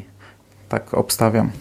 No, zobaczymy, tak? To scenarzyści hollywoodzcy są magikami, więc coś tam pewnie wymyślą. A to w zasadzie nie jest spoilerowe, ale skoro już tu jesteśmy, to przeszkadzało wam to, że są takie ograne horrorowe sceny w momencie, gdy ci bohaterowie wchodzą do pokoju i drzwi się zamykają za nimi, że jeden nie zwraca na uwagi na to, co robi drugi, y, że każdy patrzy w swoją stronę, gdy wchodzą do kanału dokładnie to samo. Tam w ogóle nagle stan się przenosi, jakby on, tam, tam takie jest jakby cięcie, nie? I on się nagle znajduje w innym miejscu w momencie, gdy wchodzą do kanału, bo na to też ludzie trochę krytykowali, że takie typowe, takie wiesz, naprawdę ograne sceny horrorowe. No ale to jest to, co ja wspominałem, że to jest trochę pojechane po bandzie, jeżeli chodzi właśnie o użycie tych horrorowych motywów. No, ja ogólnie to zaakceptowałem i mi się to oglądało dobrze, natomiast to jest właśnie jeden z tych elementów, które powodują, że ja nie jestem jakoś jednoznacznie tym filmem zachwycony, no bo po prostu ja tu widzę za dużo tej, Ale wiesz, chodzi mi o te takie horrorowe- o te takie proste horrorowej matematyki, rzeczy, ja te bym takie proste powiedział. rzeczy, gdzie na przykład Eddie Casbrook nagle staje na korytarzu No tak, no, i, a- i wszyscy idą dalej, a on stoi i się nie rusza. Ja to ogólnie kupuję, no bo to są dzieci. No kurczę, Ale to to, mieli są się trzymać za 11 ręce czy cały 12 czas, albo latki. związać linami, no bez przesady. To też nie, to też nie w ten sposób działa. No, No, wiesz, no, no ale no jednak no, stoją o, razem, już jedne drzwi się zatrzasnęły, Eddie jest na korytarzu, a nagle Richie sobie idzie do drugiego pokoju. Nie? No, mi, Nie, to bardziej mi się wydaje, że to jest kwestia ilości tych wszystkich jumpscarów, bo tutaj jest tego bardzo dużo, że, że wiecie, że je- jest element właśnie, jak ty mówisz, że zatrzaskują się drzwi, czy jakieś tego rodzaju elementy, no to przecież tu naprawdę scen takich opartych na takich prostych horrorowych patentach jest szalenie, szalenie dużo. Ale mi, mi nawet nie chodzi o zamykanie drzwi, tylko o to, że ci bohaterowie tak kretyńsko postępują. Przy czym, no tak jak mówię, to są dzieci, więc ja to jeszcze rozumiem, ja to akceptuję akurat w tym konkretnym horrorze. Bo w normalnym to byś się wkurzał na coś takiego, nie? Że wiesz, bohater stoi dwóch, wiedzą, że jest w domu zło, a nagle jeden se idzie do drugiego pokoju, bo tak, nie? Bo, bo, bo, bo ktoś powiedział w nim Richie. Ale tutaj jakby z racji też na to, jak y, jakby Pennywise na nich oddziaływał, to ja byłem w stanie to mimo wszystko zaakceptować. No mówię, to, to trochę to było moim zdaniem nadużywane, takie te proste straszenie, ale ogólnie w kontekście opowieści i tak jak to zostało zaserwowane, i moim zdaniem to jest dla mnie to zagrało. Za ręce, no w starej ekranizacji szli za, szli za ręce w kanałach, nie? No, ale to już się, że na końcu. też szli za ręce. no tak. No, a, a tu e, Bauersa mamy rozpracowanego, to n- nawiążmy może do słynnej, kontrowersyjnej i wypieranej przez wszystkich sceny. Tej Jak wam się podobało, jak to zostało rozegrane w filmie? Bo to, to jest najbardziej wyparta scena, o której nikt nie mówi, tak? Nie, to ja ją chyba wyparłem, bo, bo, bo, bo tego nie pamiętam. Nikt nie mówi, bo to są, wiesz, łobuzy, nie? Ale ona Tak. też jest mocna, no. Są tak naprawdę dwie sceny i o jednej wszyscy mówią, bo ktoś gdzieś przypomniał, a o tej drugiej nikt nie mówi, a też jest mocna. A to, to ja- jaka jest? Przypomnijcie mi, bo ja teraz nie kojarzę. Ręką sobie robią dobrze. Właśnie chyba Patrick, Patrick z z, Bowersem. Henrym Bowersem. I najpierw robi mu ręką A, dobrze, a tak. potem pyta, czy ma mu wziąć do ust i wtedy nagle Bowers się Tak, tak, budzi tak. i go tam wyzywa od pedałów i mu każe iść i chyba mu nawet go tam leje i nie wiem, czy wtedy właśnie Patrick nie ginie. Natomiast scena zbiorowego gwałtu w kanale, to w sumie co do niej nawiązywać? No nie ma jej bardzo dobrze, nie? Nie, nie, nie, nie, nie, tylko mi, mi właśnie wiesz, to, to, to, że jej nie ma źle bardzo dobrze, to myślę, że się wszyscy zgadzamy, tylko jak wam się podobało, jak to zostało w ogóle ro- rozegrane, bo y, ja przyznam, że byłem pod wrażeniem, że to tak fajnie wyszło i tak y, na, naturalnie i, i, i że no, scenarzyści pokazali, jak to powinno być zrobione z sensem, tak y, mi się wydaje przynajmniej. Ale o czym ty mówisz? No, jak, jak masz całą tą scenę w legowisku Pennywise'a, jak jest y, jakby to, wiesz, to, to jak oni się łączą, y, można powiedzieć, jak zaczyna działać ta siła, jak ma, masz ten moment, kiedy Ben przytula Beverly. No, ale Bo ja nie wiem, czemu pomyśl- ludzie zestawiają tę scenę ze sceną gwałtu, bo to już No ktoś właśnie, na nie wiem dlaczego. nas zestawiał. To są dwie zupełnie inne sceny, jak dla mnie. Ja uważam, że tutaj nie ma tego, że nie ma tutaj odpowiednika. Scena, scena gwałtu miała wprowadzić rozluźnienie. Ona już była po pokonaniu Pennywise'a, gdy oni wychodzili z kanałów i zabłądzili. I to był ten absurd, że Beverly stwierdziła, że to jest jej rola w drużynie, że ona rozluźni ich. I wtedy, jak się rozluźnili, to nagle zaczęli znajdować drogę. A dla mnie ta scena e, z pocałunkiem Beverly nie ma związku z tą. To jest właśnie scena pokazania e, siły wiary dziecięcej. To jest zupełnie co innego Nie, nie, nie, nie do końca ja się zgodzę. No przecież ta, ta, ten zbiorowy gwałt, to jeżeli ja dobrze pamiętam to, tę scenę, ale no też ja już staram się jej nie pamiętać, więc mogę coś kręcić, ale ja pamiętam e, to w ten sposób, że to było zaprezentowane, że oni e, muszą się połączyć, jakby, że ta siła miłości musi e, im pozwolić, żeby, e, że tak powiem, wiesz, się zjednoczyć i, i to pozwoli im odnaleźć drogę. I tutaj ta scena, przynajmniej ja to tak w głowie sobie zestawiam, że ta scena i na przykład to, to przytulenie się z Benem jest o tyle jakby istotne, że oni też tutaj jakby następuje właśnie to, ta więź taka w grupie, w której jest w centrum Beverly, tym bardziej, że to jest fajnie rozegrane, bo w, początkowo w tej scenie to ja już e, e, myślałem, że to jeszcze jakoś, e, nie wiem, rozwiną, a to jest bardzo tak zgrabnie połączone i tam nawet chyba pada w którymś momencie z ekranu, to Burial możesz mnie poprawić, bo widziałeś pięć razy, to, to będziesz to lepiej pamiętał, że w, właśnie, że to ich jakby jakoś tam zjednoczyło w, w tym konkretnym momencie i że to im dało siłę do, do dalszego działania. I dlatego mi się wydaje, że to, to jest, ja, Ja to widzę, absolutnie jakby, tego tak nie wiesz, odbieram. takie zastępstwo, że tak Absolutnie. powiem. Ja Dla mnie też. to jest scena Też tego tak nie widzę. pokazująca siłę dziecięcej wiary, o czym nie było mowy za bardzo w tym filmie. To, że jak oni w coś wierzą, to, to są w stanie to zrobić, że działa ta magia dzieciństwa i dla mnie to jest taka scena. I nie psuj mi tej sceny, kolego Rakowicz. Ta scena to było takie, e, to był ten punkt wspólny e, tej linii czasowej dzieci z tą linią czasową dojrzałą, bo to był koniec tej ich niewinności, koniec tego dzieciństwa. I to było to, co w, w książce oni sobie w, też w ostatniej chwili właśnie przypomnieli tą scenę dopiero. I, I ten gwałt, tak? I to właśnie połączyło tak naprawdę te dwie linie narracyjne. narracyjne. W tym to jest ten moment, w którym to się wszystko e, spięło. I no to ja tutaj nie widzę odpowiednika tej sceny, niestety. Być może w drugim filmie... Ja być... uważam, że scena ze spojenia to jest scena, gdzie Pennywise ma już schwytanego Billa Tak. I mówi, że możecie odejść i wtedy jest dla mnie scena ze spojenia, jak Richie ma swój monolog, nie? że zrobiłem to, to i to i jeszcze muszę zabić pieprzonego klauna i wyciąga tego baseballa I, i dla mnie to jest taka scena ze spojenia i wtedy właśnie oni go otaczają i on y, wariuje i się zaczyna w te wszystkie strachy na zmianę przemieniać, tu kawałek jego się zmienia w jakiś strach, kawałek w jego, to jest y, szalenie fajna scena jak dla Tak, mnie. i właśnie każdy z tych dzieciaków musi pokonać ten swój strach, bo on każdego próbuje tym swoim strachem. Tutaj to, co jest ciekawe, to jest to, że Bena atakuje mumia, nie? A, no, no, no, no, no. Mhm, mhm, tak. No, to, to, a to, to było z książki. To jest nie? z książki, tylko mumii. tutaj właśnie tak, no... Czy on się bał Drakuli? A dobra, nieważne, mumii, nie no, mumia na, pod mostem była, no, no. Chociaż nie, to tam on miał kilka strachów, bo tak, też bo miał on miał właśnie... te, on, ten y, wilkołak i bo to chodziło o, te ki, o to, to, co w kinie widzieli, tak? Mhm, mhm. Nie, no to to mówię, ja to jakoś trochę inaczej odebrałem, ale dla mnie i tak całościowo to jest fajne, nie? Ale nie, nie ty jedyny, więc mnie nie wnerwiaj. Mi się wydaje, że za dużo ludzie wyciągają tę pieprzoną scenę z książki. Powin, kurczę, powinna wyjść jakaś reedycja tej książki z usuniętą tą sceną. By, by, byłbym przeszczęśliwy e, za, z zastąpieniem ją, ją czymś. Nie, nie wyjdzie, bo King cały czas tego broni, I, więc ale wiesz. ludzie kurczę, wyciągają to przy każdej okazji. I Mi się wydaje, że w tym filmie nie ma odpowiednika tej sceny i bardzo dobrze, bo ta scena była absurdalna. W ogóle była bez sensu. Natomiast co sądzicie o tej całkowitej zmianie, przyspieszeniu tego, że tutaj Pennywise nagle porywa Beverly? To, bo to w sumie tak patrząc na to, to jest dziwaczne, no bo skoro ją porwał... Aha, nie, on jej nie mógł zabić, dobra, bo ona się go nie bała, no faktycznie, dobra, to, No to nie właśnie. jest dziwaczne.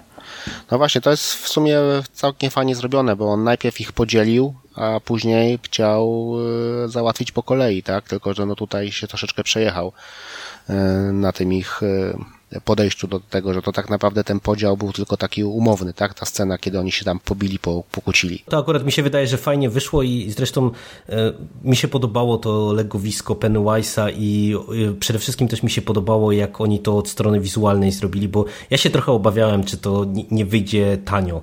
Bo tutaj już na przykład ten e, dom tak był trochę na krawędzi momentami, w tym sensie, że wiecie, on był taki horrorowy aż, aż, do, aż do przesady, aż do przesady, tak po prostu... Ale nawet z zewnątrz, wiesz, gdzieś w centrum miasta znajduje się taki dom, nie? No to wyglądało po prostu tak trochę jak w Luna Parku, nie? Że nie jak prawdziwy opuszczony dom, tylko Brakowało dom tylko strachu. przejścia do, do świata 1919. Ale to nie było centrum, centrum miasta. No wiem, wiem, wiem. Nie, ale to, to, ale, ale to i tak jest wtórne, bo wiesz, bo to nawet, nawet gdyby to było jakieś obrzeże, no to w, wyglądał ten dom nie, nienaturalnie, ale i tak ja go byłem w stanie kupić. Tylko jak zobaczyłem ten dom, jak on się tam prezentował w środku szczególnie, właśnie to, co wspominasz, te takie kom, komiksowe pajęczyny, to się trochę obawiałem, czy jak zobaczymy e, legowisko Pennywise'a, czy to nie wyjdzie e, słabo, a to wyszło moim zdaniem bardzo fajnie. Mi się to Tak, to strasznie pławienie podobało. się w powietrzu było, ja, ja zrobiłem wow w tym momencie, mówię, o kurne, to jest to, tak? Wreszcie to takie no, fajne uzasadnienie tego, że tak my się wszyscy pławimy tutaj w powietrzu. Wszyscy się pławimy i No, fajne, fajne to było. No i co jeszcze? Znaczy, ja bym chciał jeszcze na chwilę wrócić e, do tego wątku mm, zmian w stosunku do książki. Tutaj już możemy o jakichś konkretnych rzeczach powiedzieć i e, o tym, co w filmie z tego zostało. Bo tak naprawdę, no tutaj dużo jest tych e, zmian, jeżeli chodzi o, o tło bohaterów, już ten Mike, Ben, którzy są naprawdę bardzo zmienieni. Ale chciałem zwrócić uwagę na, na to, że twórcy wprowadzili w tym materiale dużo zmian, ale tak naprawdę zachowali gdzieś tam w tle bardzo dużo, znaczy pozostali wierni e, tej idei, która była w książce. Tutaj mówiliśmy, że w tym e, wątku, tam, ty, ty Ondo mówiłeś, tak? Tam budowanie tamy w Barents, tam ten e, rytuał dymny, ten ch- chód, ten indiański, czy coś takiego, tak? I że tego, tego nie ma, ale nie wiem, czy zwróciliście uwagę, że na przykład jest e, zmieniona scena z lodówką. W tym ty- Pennywise wychodzi z lodówki, zatrzaśnięty jest z lodówce i wychodzi z lodówki do, do Ediego wtedy w tym domu.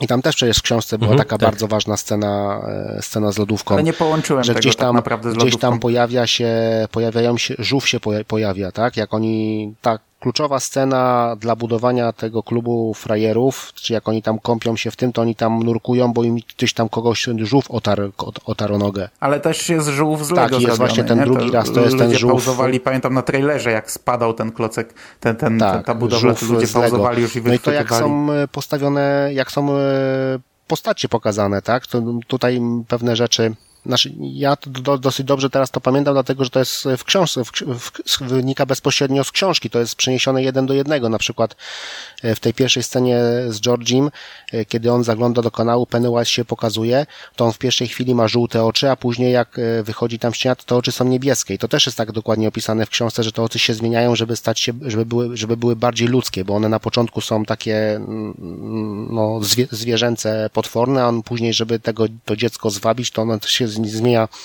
w tego, on tam miał, w książce miał imię, nazwisko, tam jakiś Bob jakiś tam, tak, się nazywał. Tutaj to, to w ogóle nie pada, jest tutaj Pennywise e, tańczący clown, ale to też e, takie szczególiki e, zostają. Richie, nie wiem, czy zwróciliście uwagę, ma cały czas ten tik poprawiania okularów. I to też jest, e, w książce jest taka scena, jak oni już tam przyjechali jako dorośli i Richie nosi szkła kontaktowe, ale Bill zauważa, że on cały czas znaczy, że na początku nie miał, ale jak oni jedzą tą kolację, to zaczyna tak jakby, ma ten gest, tak jakby nie ma tych okularów, a tak jakby zaczynał je poprawiać, jak sobie zaczynają tam rozmawiać na tym, co się przydarzyło kiedy, e, w przeszłości. Ten stan, który jest taki e, do granic, y, nie wiem, przyzwoitości opanowany i taki ułożony, tak, ten, no, w momencie jak oni y, mm, z, z, widzą ten rower Majka porzucony i tam wiedzą, biegną go ratować, wszyscy rzucają rowery, a on tak się zawaha i postawił go na stopce i tak, No, no, tak.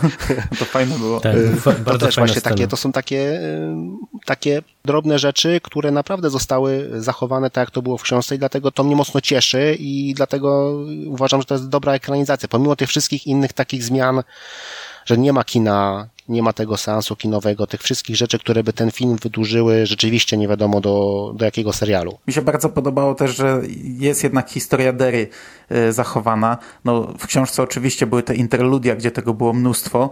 Tutaj są drobiazgi. Też pytanie, jak to jest zrozumiałe dla, dla nieczytających książek. Czy to jest coś, na co oni zwrócą uwagę, czy to jest coś, co im przelatuje tylko przez głowę. Bo tutaj słyszą coś Black Spot, tutaj słyszą coś.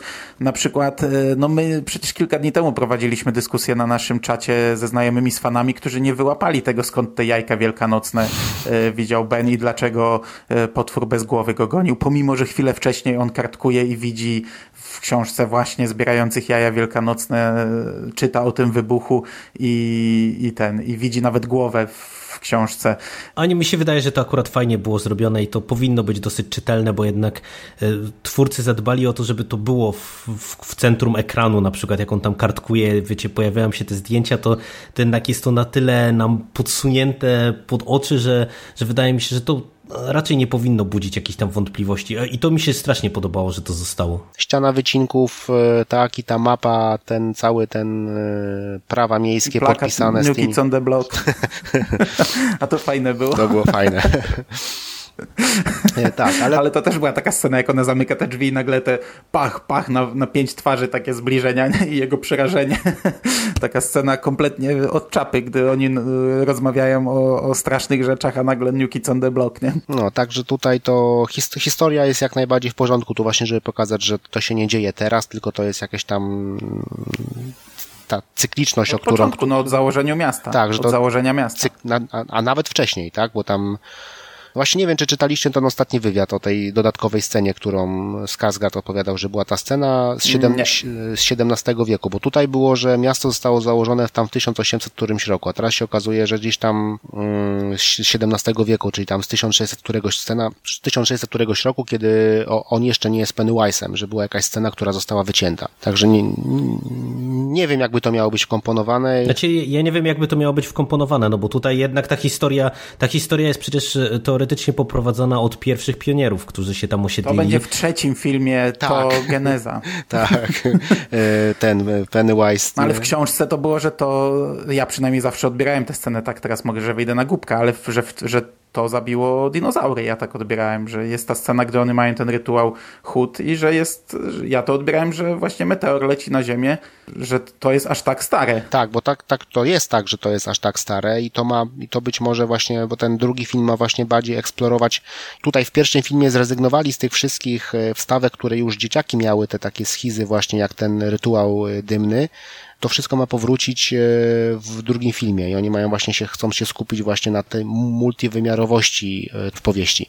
No też jestem ciekawy, jak to im się uda, bo to może oznaczać, że po prostu ten film będzie całkiem inny niż ten pierwszy. Mm. Natomiast jak jesteśmy przy historii miasteczka, to rozmawialiśmy o tym przed chwilą z Brielem, moim zdaniem skopane było e, historia Majka, już po, począwszy od, od, od początku w zasadzie jego historia była do dupy, no ale cała jego geneza i to to, że mamy dwa spalenia, no bo gdy on pierwszy raz widzi te drzwi, za których wyskakują te ręce czarnoskórych ludzi, to ja byłem przekonany, że mamy właśnie Black Spot, spalenie Black Spot, że w tym miejscu, gdzie on przywozi mięso, kiedyś była knajpa czarnoskórych, którą podpalili e, mieszkańcy Dery, a później okazało się, że to zupełnie dwa inne podpalenia, że on widział e, wtedy, gdy widział te ręce, to Rodziców. widział swoich rodziców i podpalony dom, w którym on kiedyś mieszkał, z którego się uratował, a oprócz tego on nam przytaczał historię właśnie spalenia jeszcze Black Spot, nie? Czyli to taki niepotrzebny chaos, dwa spalenia i... To nie on przytaczał, tylko Ben. No wydaje mi się, że to było w tej scenie, gdzie oni rozmawiają na tym, gdzie ten clown jest i ten, gdzie, gdy on pojawił się w drużynie, to on też tam dużo mówił. Czyli nie pamiętam, który z nich, no jak mówisz, że Ben, to ty, ty Znaczy nie, bo lepiej. to Ben miał w wycinkach, jak byli po w tym. W, Ale gdy on doszedł do, do tego, tego, to on też tam swoje mówił, że jego dziadek twierdzi, że to, że to jest złe Derry miasto. przeklęte. Że, tak, tak, że to jest złe miasto. No okej, dobra, tak. Ale to tak jak rozmawiamy już e, na koniec, to wam powiem, że tak e, z tej naszej dyskusji to tak mi się też w głowie układa takie, taka wizja, że ten drugi film to może być dzieło, które będzie miało bardzo mocno pod górkę przez to, jakim filmem był ten pierwszy film, bo kurczę, jednak e, to będzie musiała być zupełnie inna historia, zupełnie inny film. No, wydaje mi się, że tutaj trudne zadanie przed scenarzystami tej drugiej części i przed e, reżyserem, żeby to wszystko ogarnąć tak, żeby tych e, no, wywindowanych pod niebiosa oczekiwań e, nie zawieść tak naprawdę. Na 90% widzów tego filmu nie wiedziało nawet, że to jest film pierwszy. Dowiedzieli się o tym na samym końcu w ostatniej scenie. Tak, na napisach I końcowych. pewnie nawet nie wiedzą, czego oczekiwać. Idąc do kina, pewnie będą raczej oczekiwać powtórki z rozrywki. No właśnie, i tutaj no, to dotknąłeś tego tematu, że ten drugi film jednak może być ostatnim i może niech tak będzie. No, ja w sumie akurat, bo to prywatnie dyskutowaliśmy też przecież, czy, czy czasami nie zrobi się z tego jakieś uniwersum, takie jak to teraz modne filmowe, ale ja akurat y, jestem w tej grupie, która uważa, że jednak to się chyba powinno zakończyć na tych dwóch filmach i nie chciałbym chyba, żeby to jakoś rozbudowywali, bo mam wrażenie, że to może rozwodnić nam tę główną opowieść. No chyba, żeby to rozbili tak, żeby miały być jeszcze dwa filmy opowiadające tą historię do końca, tak? No, jest tak możliwe.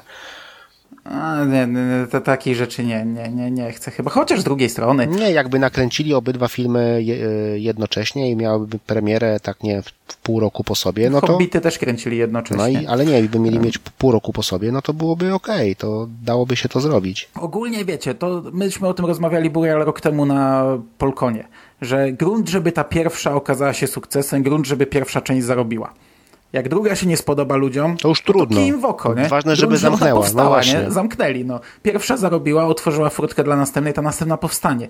Jeśli ona się nie spodoba większości widzów, no nam się pewnie spodoba, tak myślę, i my będziemy uradowani, a najważniejsze, że ona powstanie, że będziemy mieli zamkniętą historię. A jeszcze tak powiem, a jak e, ten, bo tam martwe światła się pojawiły, tak? Czyli, nie wiem, to są te, e, ja, ja, bo ja tak ca- cały czas się czepiam tych takich dro- drobinek, które pozostały z książki, te, te wątki, bo tego mi właśnie brakowało, kurna, w tej e, nieszczęsnej Mrocznej Wieży, że tam zostało tak wiele rzeczy po prostu pominiętych, całkowicie przemilczanych, a tutaj te wszystkie rzeczy pojawiły się chociaż e, jako tak wspomniane tak w takich kró- krótkich scenach, krótkich, krótkich rzeczach. No i bardzo dobrze, że się pojawiły. I to zresztą była fajna scena. Mi się to bardzo podobało, jak on zaczął otwierać buzię i mu się ten uśmiech poszerzony, co przez oczy przechodzi, zaczął otwierać e, u. I, I to było zrozumiałe też dla ludzi, którzy No ja myślę, że to właśnie było nie, niezrozumiałe. nie znają książek. Ale no, no, no co, no po prostu... No bo co, oczy jej się zamgliły i to nie wiadomo dlaczego, a w tam to było tak, że ale martwe... zahipnotyzował ją czymś i no nie, nie, myślę, że, myślę, że nie zadawali sobie wielkich pytań. Po prostu ma w buzi światło, które hipnotyzuje, nie? Okej, dobra, no dobra, przekonałeś mnie. Myślę, no ale... No to panowie, dobrnęliśmy chyba do szczęśliwego końca. Opinie już słuchacze, którzy do tego miejsca dotrwali, naszą znają, także czekamy teraz pytanie ile? Rok, dwa na drugą część i miejmy nadzieję, że się też spotkamy, żeby o, o, o tym filmie podyskutować.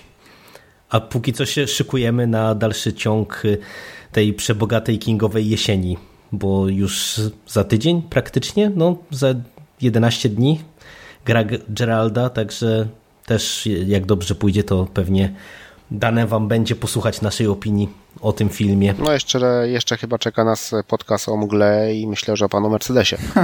Musiał, I musiał zepsuć. Jeszcze muszę ją skończyć. No także To tak w ramach, moty- w ramach motywacji, Mando. W najbliższym czasie będzie jeszcze sporo podcastów, bo została Mgła, Gra Geralda, 1922, Śpiące Królewny, Pudełka z guzikami Gwendy.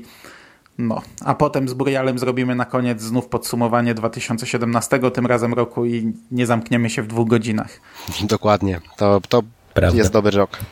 To nic, dzięki panowie za dzisiejsze nagranie. Ja też dziękuję bardzo za zaproszenie. Ja również dziękuję za zaproszenie do tego świetnego podcastu. Swojego podcastu. tak. Tego jeszcze w kinie nie grali, żebyś był rozmówcą we własnym To podcaście. już chyba było ci powiem, ale już nie wchodźmy w dygresję. No, to jeszcze raz dzięki i do usłyszenia wszystkim. Cześć. Cześć.